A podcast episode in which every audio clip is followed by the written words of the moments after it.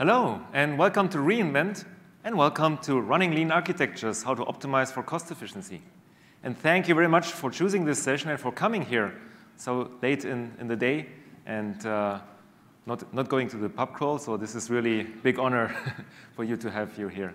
So um, you're actually the reason I'm coming to reInvent every year. This is the sixth year I'm giving this talk, and um, every year, my goal in this talk is to help you so save so much money that you can easily pay for your next reInvent trip. And actually, I'm very glad to have J C and Patrick here on stage with me. Um, they were actually here last year, attended this session, followed some best practices, and now they're here on stage presenting about their experience. So if you follow this session and implement those best practices, you could be here next year on this stage. So my name is Konstantin Gonzalez. I'm a principal solutions architect with A W S in Germany.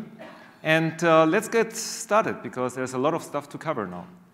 So what are you going to get out of this session? First, we're going to cover some best practices on how to lower your A W S bill. This is why you're here. Um, but it will turn out that these best practices can also help you build a more scalable, more robust, and more dynamic architecture. So it's going to be a win-win. This is not a trade-off. This is actually a win across the board. And um, it will also show you how to Um, create more time to innovate. You will save money and time, and uh, that will help you build better architectures, better services for your users. Um, we're going to discuss some real-world customer examples, and um, some of them are really easy to implement. So ideally, you would leave this session, fire up the A W S console app on your phone, and start saving money. Even if you don't do anything, we work really hard to lower our prices. So this is our philosophy here. Whenever we reduce our prices, more customers end up using the A W S platform. And that means we see more A W S usage, which helps us build more infrastructure, which helps us enjoy better economies of scale, which leads to lower infrastructure costs, and that helps us reduce our prices even more. So that vicious cycle, this flywheel, is actually accelerated by an ever-growing community of A W S users, the bigger global footprint, new features and new services, and the amount of innovation we can put on top of that cost savings into our platform to be more and more efficient. And over time, we were able to reduce our prices sixty-seven times since A W S started in two thousand six. Now, A W S is for builders, and you're all builders here in this room. And as a builder, you build it, and you run it. You've probably heard that before. But the other thing is, you also optimize it. And the thing is that in the past, when we used to work with hardware, architectures were hard to change. You built something, and then you were stuck with it for three to five years. Now, in the cloud, you can change architecture all the time. So you can optimize and optimize and optimize and, and enjoy more savings and improve your architecture. So please do that. Because as an architect, your biggest strength really is architecture flexibility. Don't worry, I'm not going to do this pose here. um, but the point is, enjoy and also take advantage of the flexibility you have on A W S. So when you want to save money, the main goal here is to avoid wasteful cycles. And by wasteful cycles, I mean things like unnecessary resources or idling resources. Could be E C two instances that are not fully utilized, or repetitive work. If you catch yourself doing the same stuff all over again, maybe there's an opportunity to be more efficient here. So let's take a quick look at the overall process. And it always starts with measuring cost in this case, right? You measure something, and then you come up with ideas on how to improve the architecture. You architect, and then you build and implement those ideas. And after you realized a couple of wins, you can start from scratch. You can start measuring again, coming up with new ideas. And it's an ever-growing cycle here. So let's start with the measuring bit. And um, a good way to start is by checking your A W S billing dashboard. You probably know that billing dashboard. And it'll give you a quick glance on your cost. And um, one thing you can do is you can check out the A W S budget part of the dashboard. So just find the A W S budget piece on the left side of the dashboard. And this allows you to set up a budget, a monthly budget, and you can create notifications so that you'll actually receive emails when you're reaching eighty percent of your budget. So this gives you better control over your spending. And then you can dive deeper using the A W S Cost Explorer, because the Cost Explorer gives you the data that you can slice and dice based on regions, based on, on, on services, based on instance types, based on, on many different dimensions. So you can analyze where are the big spots you're spending something with and where could you start optimizing. So after measuring, let's take a look at some architecture best practices here. And the first thing, if you only, if you only take one thing away from this talk, is turn off unused instances. It sounds super obvious, but you wouldn't believe how many unused instances are running today where people can save money. Those unused instances could be developer instances, it could be test instances, could be training instances, and, um, and think of it, think about it. You start a test instance, you test something, you're fine, and then you go about your work, and you forget about that test instance. Very easy to do. Or maybe you're running a training and don't shut down the instances because you might need them tomorrow, and then those instances are running. So try to remind yourself of turning off those unused instances. You can simply do the instance stop thing, and the instance is not going to vanish. It's just stopped, and you can restart it again next morning.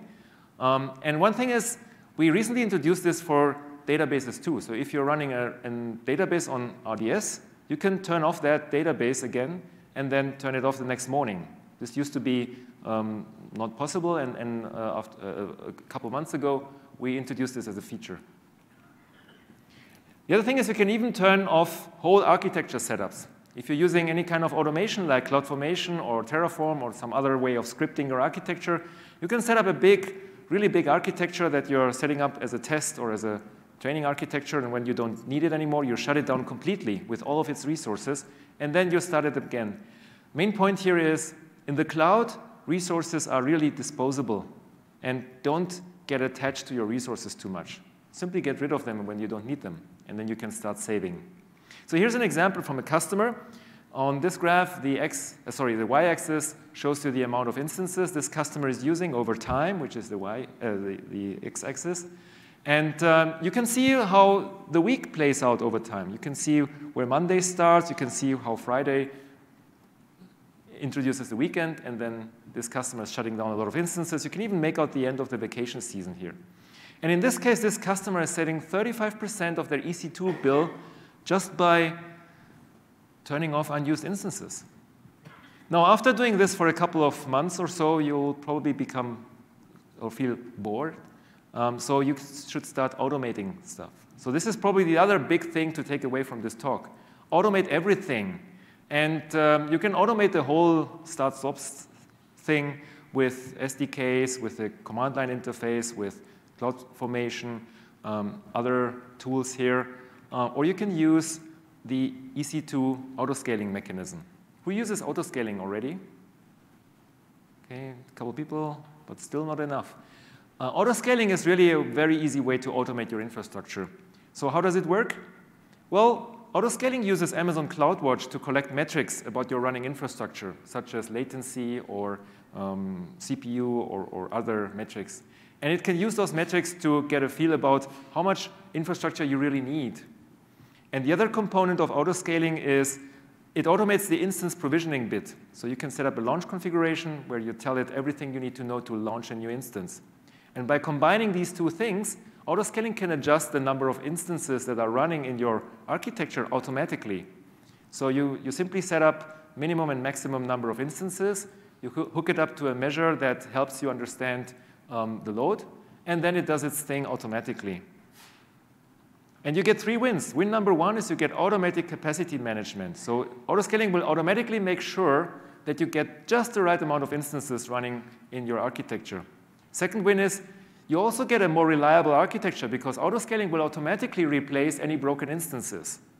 And finally, you will save money because if you are running too many instances and there's not enough load to, to justify those instances, autoscaling will automatically terminate those overflow instances. So there are three easy steps to set this up. Step number one is you set up the launch configuration. This is basically a JSON or, or a a way of collecting all of the necessary data that you need to launch a new instance. And then you set up the actual autoscaling configuration with minimum and maximum and where the load balancers or, or other pieces that are relevant to autoscaling to making a thing. And then you can start saving and watch CloudWatch as autoscaling automatically provisions your infrastructure. In this graph, we can see the number of instances that are provisioned. You can see how over the course of a day, it's increasing load and it's increasing the number of instances. And as the day ends, it'll shut down instances and saving you automatic money.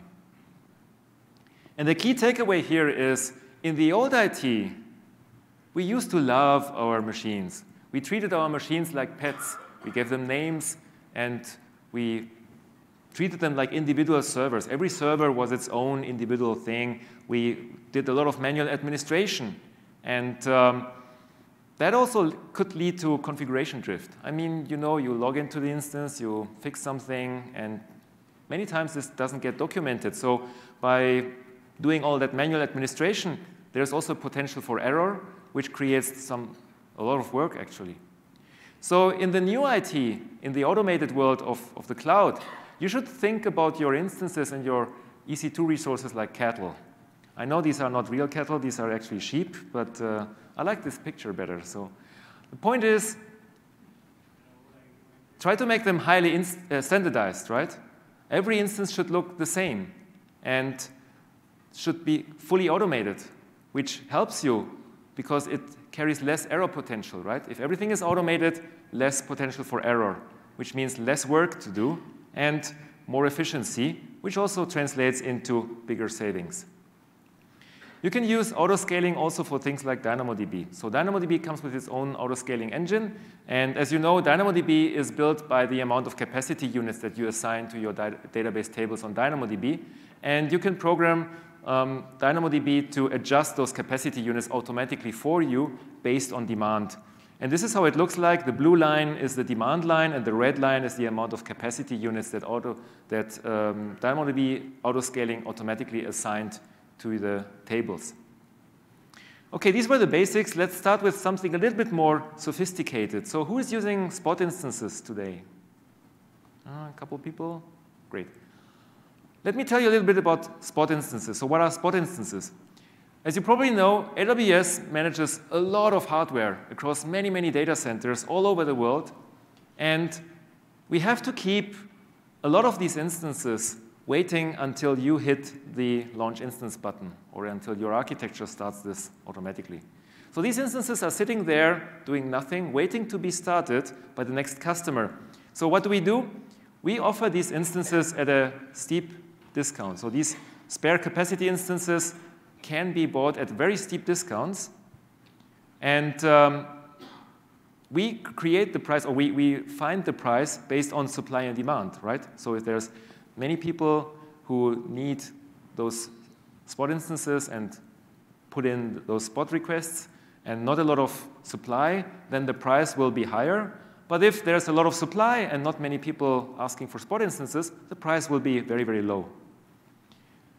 There is one downside, and the downside is if we need those instances back because we have customers launching instances on demand, then we will take them back from you. But there's going to be a two minutes notice, and you can program Spot instances to hibernate themselves so that they are not lost. They will be restarted again when the price goes low enough. So this is how Spot instances looked like about a year ago. So this is a graph that tells you about the price on the Spot instance market. And the different colors are different availability zones. And as you can see, there were very large spikes. Those spikes could occasionally be even greater than on demand because people tended to outbid themselves on, on the spot market. And uh, this, was, this led to very unpredictable behavior and created a lot of uncertainty. It was complex to architect around that. Now, Spot instances look a lot better.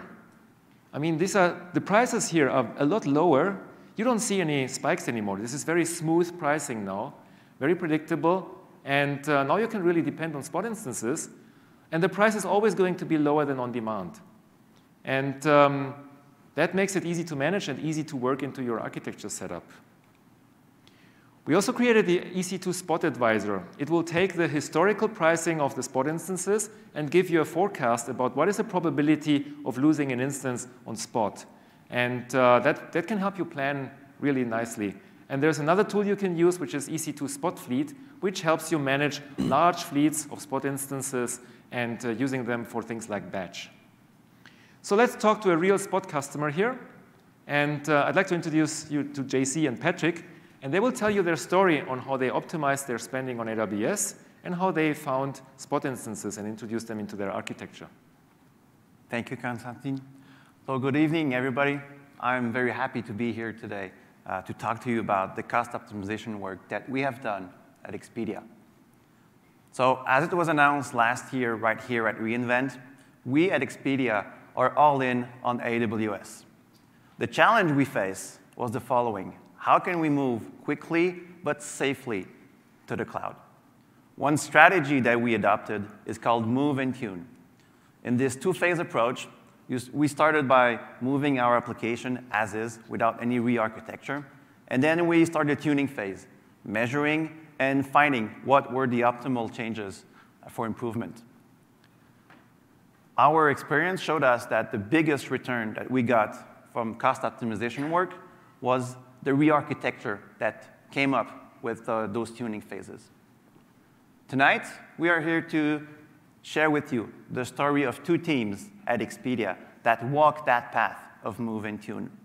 I'll invite Patrick to talk to you about his journey in the content systems team. Thank you, Jean-Cédric. Um, I'm really also really happy to be here to share our story. Um, I'm a member of the content system team. So when we talk about uh, content in Expedia, we talk about things like media, properties, uh, property, sorry, um, description, uh, paragraph, about hotels, uh, room, and bookable products. Uh, my team is responsible from one service, uh, the content, multiple service, but one of them is the content distribution service, which is the service that returns uh, localized content to users, like uh, for one of the users is the hotel, uh, Expedia hotel search page. And um, so you see the amount of content that we have. Um, if I have to break it down by uh, hotel, I would say that it is around like one hundred kilobytes of content for, uh, for one hotel for one language. Uh, most of the time, like our clients, they call our service with one or two languages and with up to seventy uh, hotels for, per request. So that's, that's a lot of content.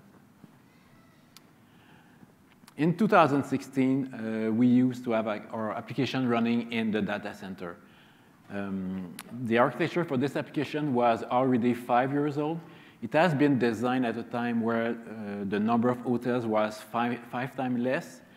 And the content for each hotel was, uh, was less, too. Um, so it, was, it has been built around uh, um, like an in-memory grid.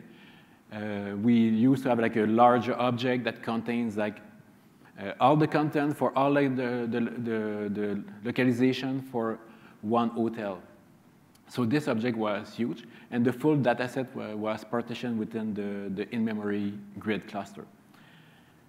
Um, so one issue that we had, like one cluster was only able to handle something like four hundred T P S, and the service received around two thousand T P S at that time.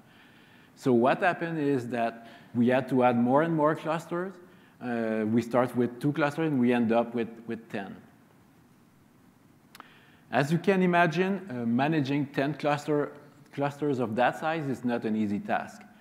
Uh, it means like a lot of, of support for the team. Like uh, you need, we need to deploy, monitor, and many times we had to reboot cluster because the performance was not good enough. Uh, on top of that, like those clusters, they, they were the hardware for the cluster. They, it was expensive, and managing the cluster was expensive too. So you may wonder why we were still on this architecture given all, all those issues. Um, truth is that it was really hard to test new ideas. It was uh, hard to get the required hardware to test new architecture. Um, and when we were testing like new different ideas in test, uh, our stress uh, environment did not show the same result of what we were uh, seeing in prod, making uh, the trying new things uh, like risky, if you want. So then uh, we had the opportunity to uh, move to the cloud. So the initial idea was to do a lift and shift, meaning that we'll bring our A V stack up to the cloud. And we did that. Like we, we had a one-month time, time box. Uh, we, and at the end of the month, like it was working. Like uh, we have been able to lift our uh, old stack or, or A V stack in, up to the cloud. Um, it was working, but it was like the cost of the stack was really expensive in the cloud.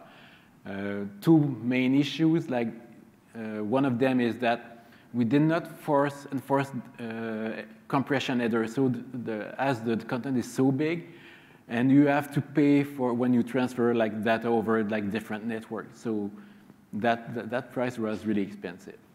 The other issue is that the, the in-memory data grid, it was using Uh, exp expensive E C two instances, so that like the cost for that was really like important. So uh, after less than a month, we just stopped the experiment because it was just too expensive. With this new learning, like it was now possible for the team to decide something that makes much more sense in the cloud. Um, so we worked like a, on like a, a more native design. Uh, basically, it's kind of simple. Like we, we just split the big objects that we have for that contain all the, the the content in all languages and into smaller objects for each languages. Uh, we store that into Elastic Cache, and we use uh, R D S, uh, Aurora in our case, as a second layer cache. So what happens is the application receives the request. Depending on what, what is requested in the, the, the filter and the hotel requested, we get the content from uh, Memcached. If anything is missing, then we fall back on Aurora. We, the application assembles the response and do some additional filtering and just return the response.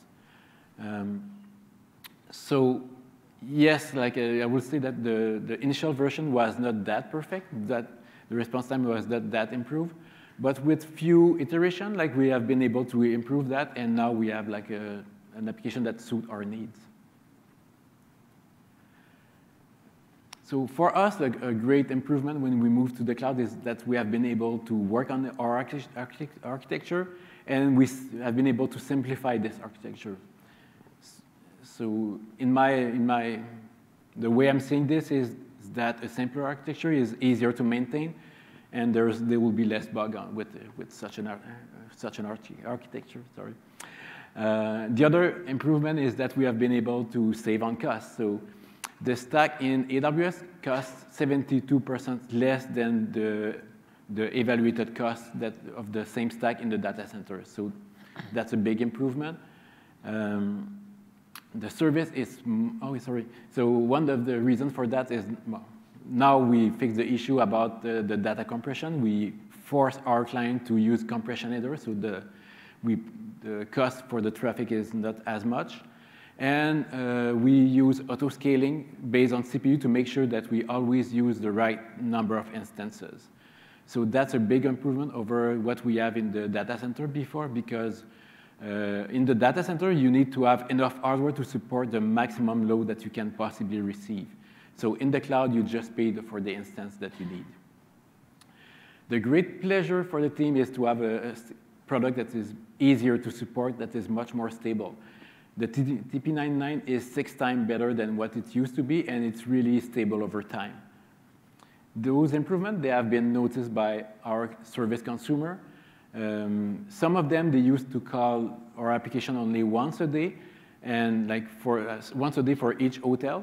And then they used to cache the data. So now they, they drop their caching and they, they, they get fresh content every, for, uh, every time they call our system.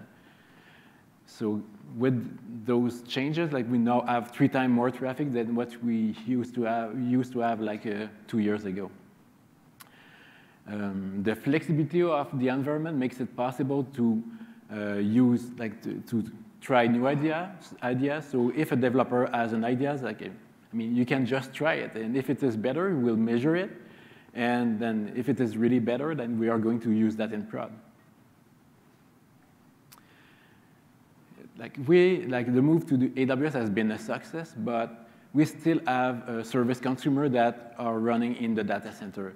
And we need to be present in the same uh, network as them. So what we did is we took our simplifier architecture and we did the lift and shift back to the, to the data center. So now we have one code base that runs in all environments. So that's what I, I want to share uh, about our move to A W S. So now, like uh, as we say in the north, I will pass the puck to Jean-Cédric so we can talk about the challenge that he had with the geography team. Yes. Thank you, Patrick. Thank you.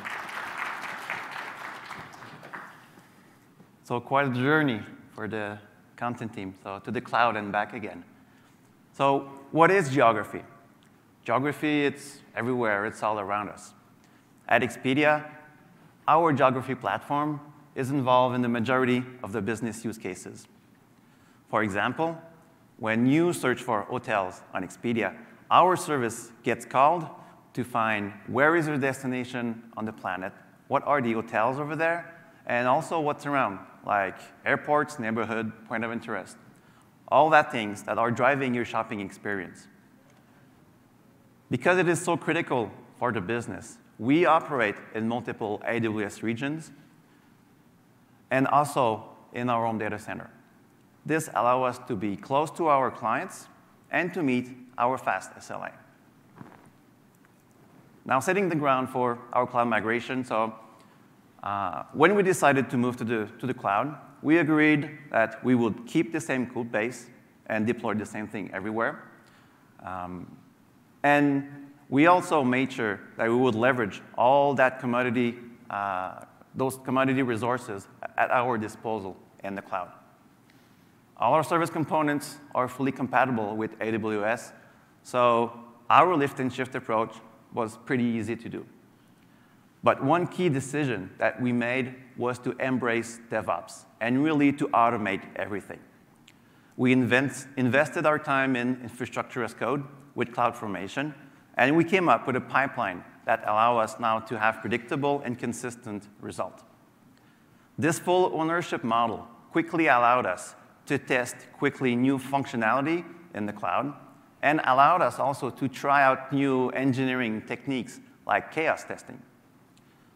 It also provided us with great visibility on a new reality when you operate in the cloud, cost awareness. So now let's look at what our architecture looked like once we move to the cloud. Looks like any typical REST service. Load balancer in front, an auto-scaling group that allows us to run in multiple availability zones, database at the back, and some Memcached nodes for performance purposes. Now, before we moved to the cloud, we knew we had some limitations with this architecture. But because we were operating in a static environment in our own data center, we were able to mitigate the situation. Moving to the cloud forced us to do something about it. We had to work on our robustness and resiliency so that um, we could improve. And also, what we realized quickly is that operating those multiple terabytes Memcached nodes on the Elastic Cache is quite expensive. So this started our tuning phase.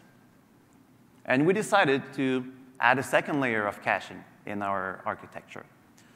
This new solution with persisted and replicated state would allow us to be more resilient. Having two layers of cache would provide us the lever to fine-tune the balance between fast access and capacity. And we also believe that we could be better to be more cost-effective and save a few bucks along the way. Some objectives with our project was, no, it's good to improve on your implementation, but we needed to keep it fast uh, without any negative impact on our clients. We have a background process that is con constantly updating our cache for fresh data. So we needed something that would support this write-heavy use case on our cache. And because of the nature of our service, we need also something that would support a variety of uh, payload sizes. To implement our solution, we tested out a few things. We evaluated A W S services like S three, Aurora, and DynamoDB. But we came up to the conclusion that the best solution for us, both from a cost and an engineering perspective, was to run our own Cassandra clusters. E C two provides all the resources and flexibility to do so, and those specialized I three instances with their super-fast S S D drive provided all the I O capacity we needed. So here it was, Cassandra as our second layer, and by doing so, we also changed the role of Memcached. It became our first layer. We reduced its capacity, and we're now only keeping the latest entries in there. The results were pretty good. We were able to reduce our cost by over one million dollars per year just for the operation of our caching solution, while increasing the capacity by four X. That's a little bit more than a few bucks. And all this without any negative impact on our clients. At that point, the team decided that we should do another spin, another optimization cycle, to see if we could get a little bit more out of this solution. And it's then that we realized that we were using Memcached, an in-memory cache that provides single-digit latency to transmit multiple, multiple megabytes of payloads over the network. That was not a very clever decision. So we decided to put a hard limit on what we put in this first layer, to only keep what is less than one megabyte. Our final test not only indicated that we were still as fast as before in general, but now we were twenty-five percent faster on big payloads. Needless to say that that was a pretty successful project for the Geo team. It was available because A W S provides all that flexibility, but also all that automation that we worked on during our migration paid off in making that possible. Now let's change gears and talk about another thing that we are using in the Geo team to save money, Spot instances. So like Konstantin showed us, Spot is a great way to save money, but it comes with some risk. Before we started to use Spot, we had to change our philosophy, to change our mind, and take for granted that we would lose those instances. So to account for this, we figured out some characteristics that our services or processes, regardless if they are stateless, stateful, or background jobs, would need to have to support Spot. And to mitigate the risk of Spot, we came up with some simple strategy.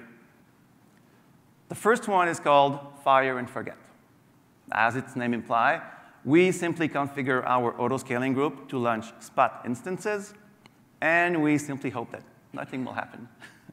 So, for example, we use this process, this technique, uh, on this background job that is updating our cache, as well as daily data jobs that we have that generates feeds for our partners. We have no mitigation in place, so if we lose our instances, we simply wait for them to come back. And this is fine because those are not mission critical. But by being careful, clever, and by understanding the rules of the game, now we can take decisions to minimize the probability of losing instances. To maximize our supply, we decided to only use previous generation instances. So when you all recently migrated to those brand new R five and M five, guess what you left behind?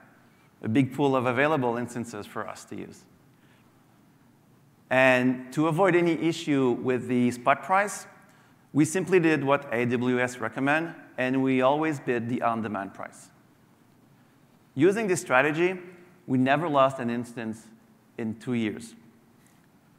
But sometimes this strategy is not applicable because you want to use this specialized type of instance that has more dynamic forces of supply and demand. And then we came up with another strategy we call free falling with a parachute.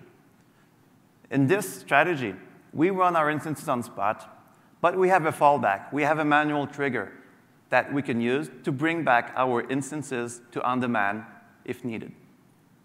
Two key characteristics to use this strategy is that the service or process that you're uh, running that on must be able to sustain failure or interruption without any immediate intervention.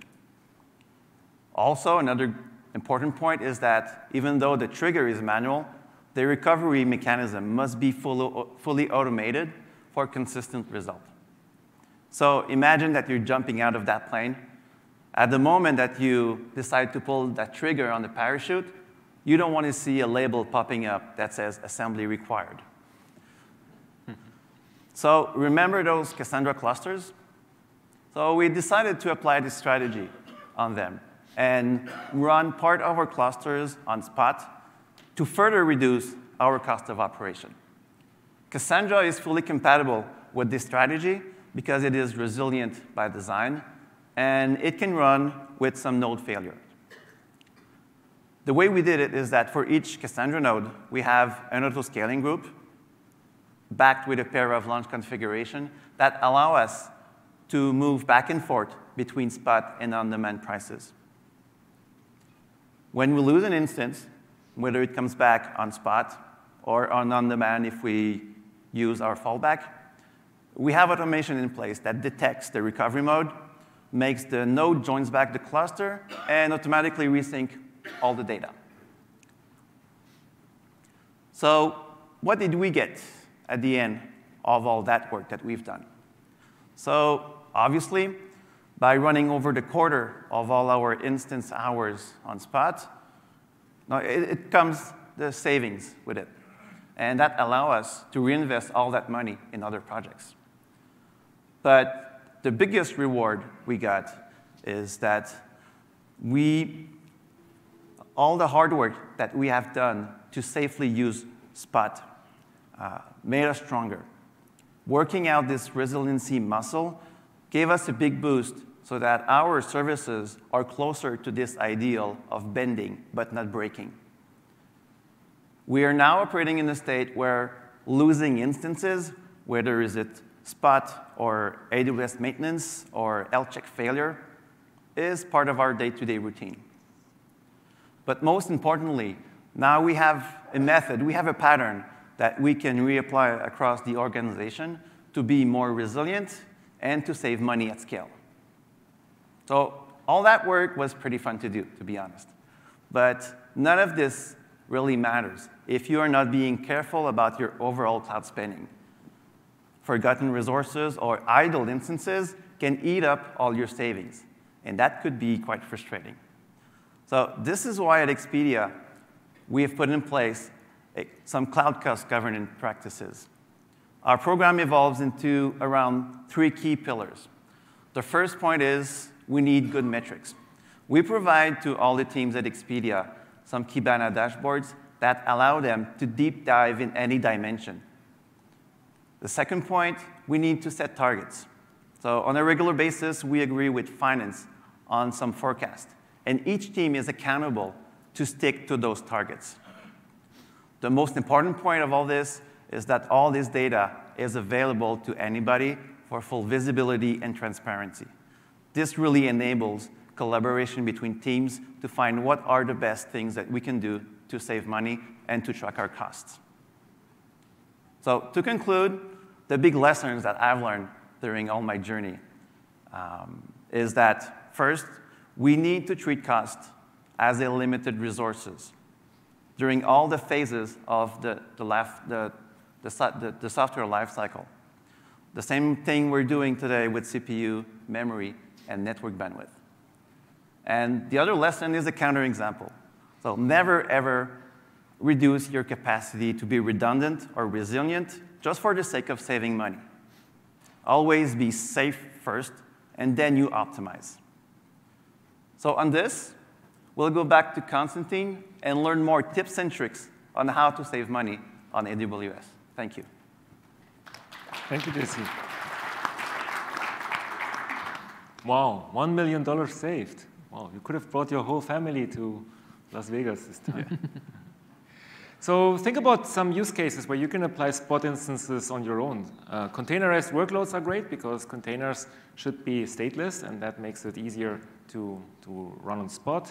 Um, big data is a great application spot for Spot, um, Elastic MapReduce, even C I C D pipelines, or any kind of high-performance computing, including financial simulation or transcoding. These are all great ways of uh, using Spot instances. Check out the Spot homepage. And just a few weeks ago, I think two weeks ago or so, we introduced a new feature for auto-scaling so that you can now mix different purchasing models like spot and on-demand inside the same um, auto-scaling group. And you can also mix different instance types, so you can take advantage of bigger pools of available instances by mixing different instance types. So now you can get the free-falling with a parachute mechanism built in with auto-scaling in a very easy-to-use way. But many people say, okay, okay, we talked about scaling, but what if my application only needs one single instance? Or what if I have many applications, and each of them uses a single instance, and I'm not able to scale up and down that much? This is where you can leverage containers to consolidate those mini applications into fewer servers. So if you have those, those small applications that are only using small percentages of E C two instances, you can containerize them, and then you can run those same applications on a smaller number of actual E C two instances by using containers as a consolidation mechanism. So here's how this works. First, you should make your applications stateless, which enables them to be more mobile, more flexible. And then you can run them on a container platform of your choice. It could be E C S, it could be E K S, it could be Fargate. And then you can start saving by adding them on or using them on spot instances. So you can get like two different kinds of savings. First, by consolidation, and second, by using them on, stop, on spot. And now, serverless is all the rage, right? Who's using Lambda in this room? A couple people here. So Lambda is a great way of saving money. Um, it also gives you automatic scaling. It gives you automatic provisioning. And there's no need to manage anything, so it's also very easy to use. You just bring your code, and Lambda does the rest. The billing works like this. You get one million free requests per month, and um, then you just pay a very small amount per request. And the runtime is built in one hundred millisecond increments. And as a rule of thumb, if you're looking at an application and it uses forty percent of an E C two instance, uh, you can instantly save money by simply porting that application to a Lambda execution model. So the key thing to remember about serverless here is you never pay for idle, which is great. But there's a small catch here. If you do idle inside of a function, like if you're intentionally waiting inside a function, then you still pay. So you should really avoid wait cycles in your application. So here's an example where those wait, wait cycles could be. This is a typical Lambda function. It sends a couple of H T T P requests. Maybe it's collecting some data. So it sends out an H T T P GET request, and then it waits for this response, and then it sends the second request, and it waits for each response. Each H T T P request could be an A P I call, or it could be real data that's flowing here. And at the end of the whole thing, Lambda does its thing. You compute something, and then you deliver a result. As an example, this is one function that I use in one of my personal setups. This is a function that collects data from different R S S feeds, and then it creates a combined feed and delivers it to some next stage here. And over time, this function was taking longer and longer and longer to execute because over time, more news piled up and, and, and stuff like that. And this actually happened during my vacation until the, the total runtime hit the ceiling of five minutes. And then my function failed because it was forcibly terminated by the Lambda system. Now, I had to pay for the full five minutes, and then the function still failed. That wasn't funny. Especially during my vacation, because I got that email from CloudWatch telling me, your function failed, right? So what, what did I do? I actually followed my own advice, because one year earlier, during the same talk, I told people to avoid these things, right? So I, I rewrote my code, and it actually took me just one hour to do that. And I placed my function calls, or my, the, the, the get, H T T P GET requests, I put them into multi-threaded code. So now the execution looks like this. I do get, get, get, get, get, very fast because they are multi-threaded. And the waiting happens in parallel so that the total time now becomes a lot shorter. And I'm spending a lot more time being productive in my code and a lot less time waiting for H T T P requests. So the trick here is you can use parallelization through multithreading, or you can use event-driven languages like Node.js to get rid of wait cycles that can accumulate as a result of network latency or network lag or, or other I O or other wait stuff that you can't really avoid. So you can parallelize around that and save time on Lambda. In my case, I was able to save sixty percent of my execution time simply by introducing multithreading into my Lambda function here. The other thing to avoid is intentional waiting by using things like a sleep function of your operating system. So in this case, Um, you have a Lambda function, which starts the job, and then it sleeps for ten seconds, and then it asks, is the job done yet? So it's a function that's waiting. Very common pattern, right? You, you could start an, an Elastic MapReduce job, and then you wait until the job is complete, or you're doing a complex database request, and then you wait until the request is done. And um, you can avoid these things by letting something like A W S step functions do the waiting for you. So A W S Step Functions is a very easy service that you can use to implement workflows. And in this case, you can set up a Step Functions execution flow where the job submission is at the beginning, and then you do the waiting as part of Step Functions. And the great thing is that inside Step Functions as a workflow engine, the waiting is for free. So you don't pay for the wait time inside a Step Functions ex execution flow. So you might think, OK, Konstantin, you're optimizing here on the seconds. Is it really worth it? Is, does it really save you so much? Well, it adds up over time, or it adds up over transactions. In this case, Coca-Cola, for instance, they had a system where for each bottle that they sold through their vending machines, they updated a database with the loyalty points that the customer was collecting as a result of buying those bottles, right? And the Lambda function initially sent the update request to the database, and then the database kicked off a backend process to update the loyalty points. And the Lambda function waited ninety seconds. And then it asked the process, OK, are we done here with the loyalty thing? Is everything OK? And then it would do its, its thing. And in this case, the customer replaced the Lambda function with a very simple step functions approach. Update the points, wait ninety seconds inside step functions, and then check if everything went through. So Coca-Cola now is saving ninety seconds Lambda execution time for every bottle they sell in their vending machines. That ups, adds up to quite a lot of savings here. So the next thing is, I always wanted to have hamsters in my presentations. So what does this hamster do? What, what are hamsters really good at? Well, caching, right? Those hamsters, they gobble up all that food, and they, they store the food in those cute little cheeks here.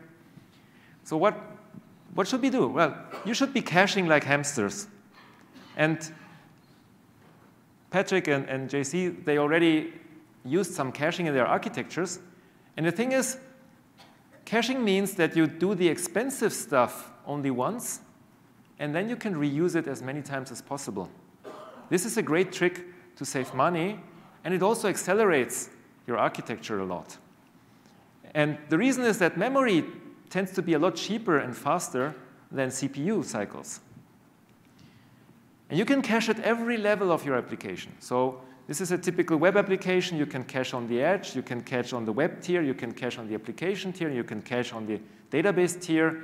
And you can place caches all over the place. And every time you introduce a new cache into the layer, you will see more savings, and you will see faster execution times. Because when you cache in, in your application, whatever is sitting behind the cache can be downsized, because there's less stuff to do as you can cache more and more stuff.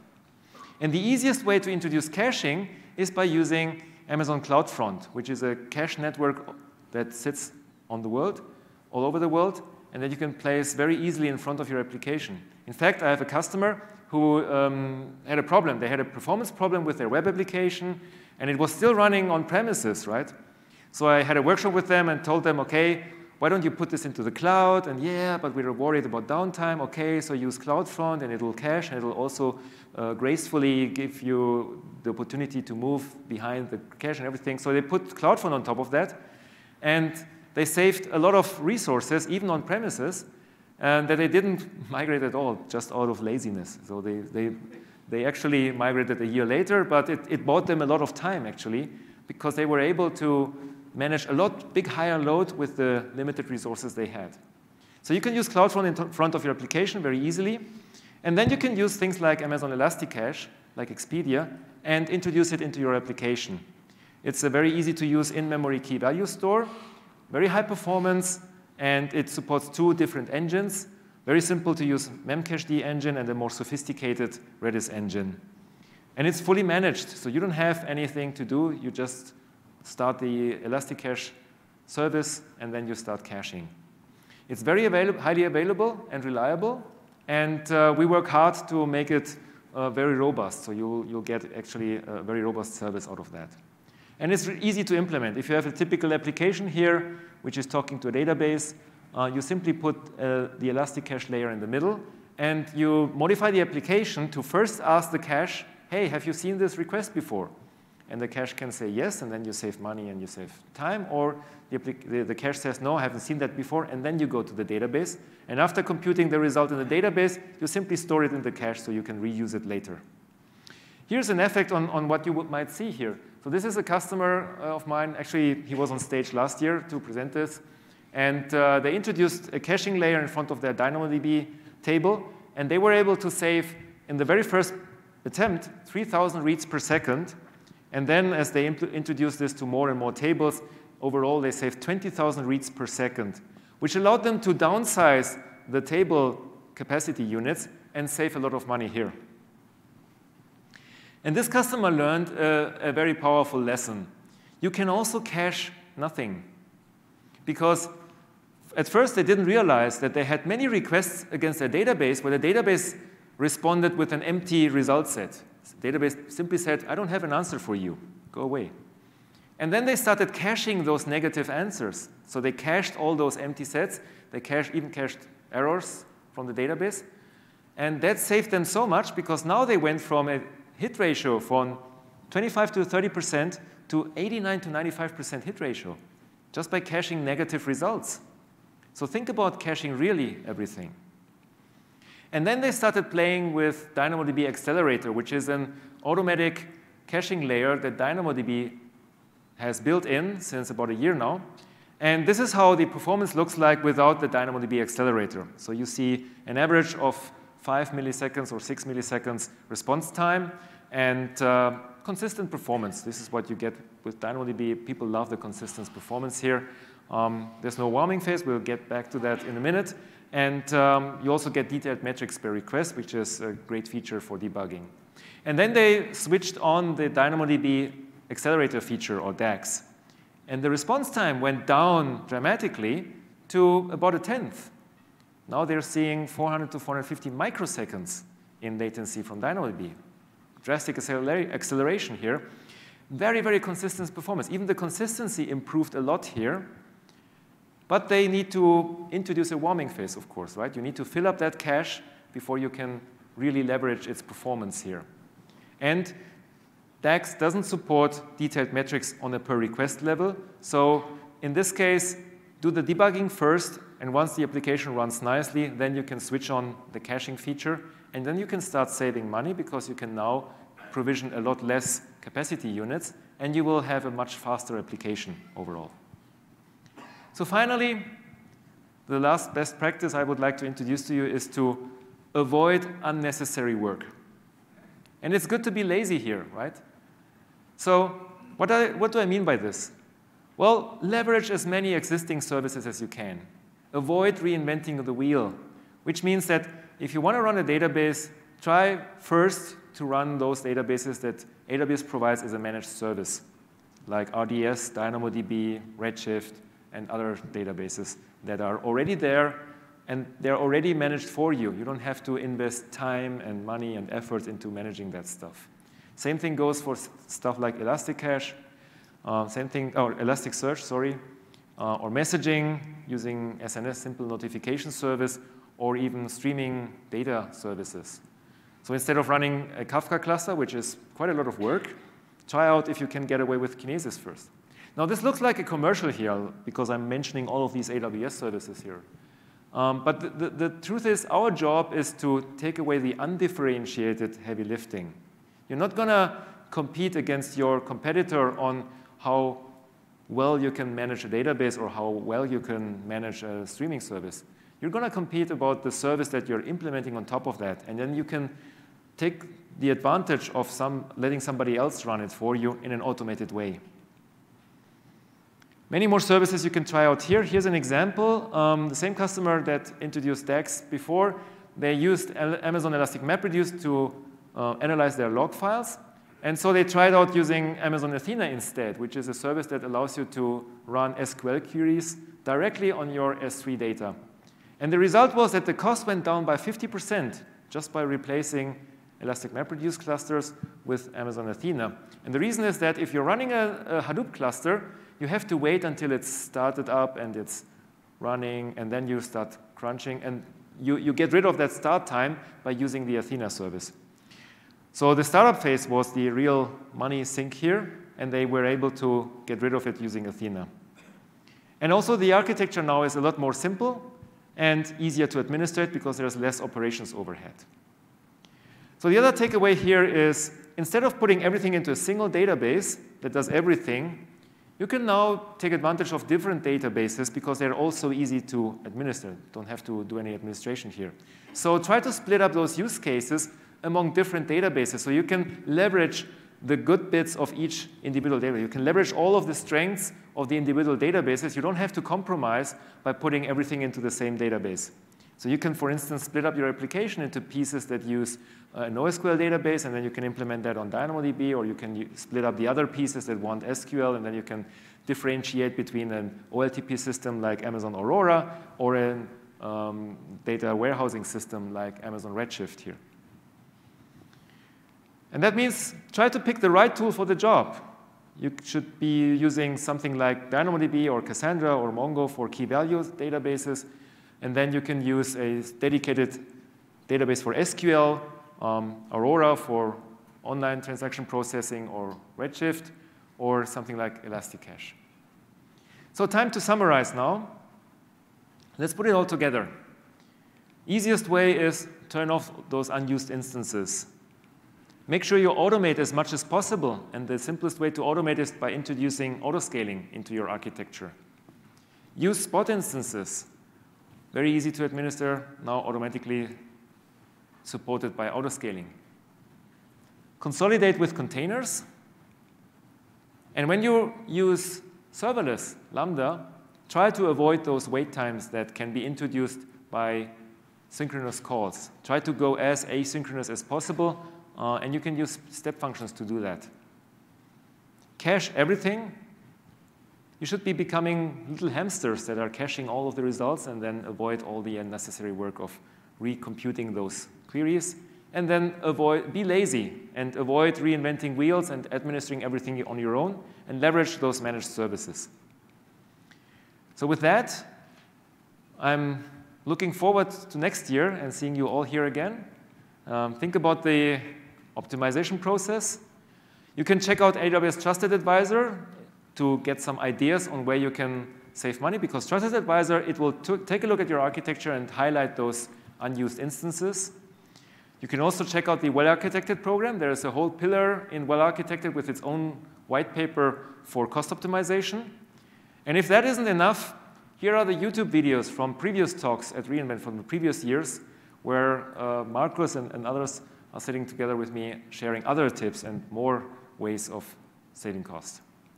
I'm not going to highlight those repeats because we went through them already, but there are some other sessions you can see that are related to even more aspects of cost optimization. There's another one tomorrow on cost optimization tooling. So with that, thank you very much for coming, and I hope you save a lot of money.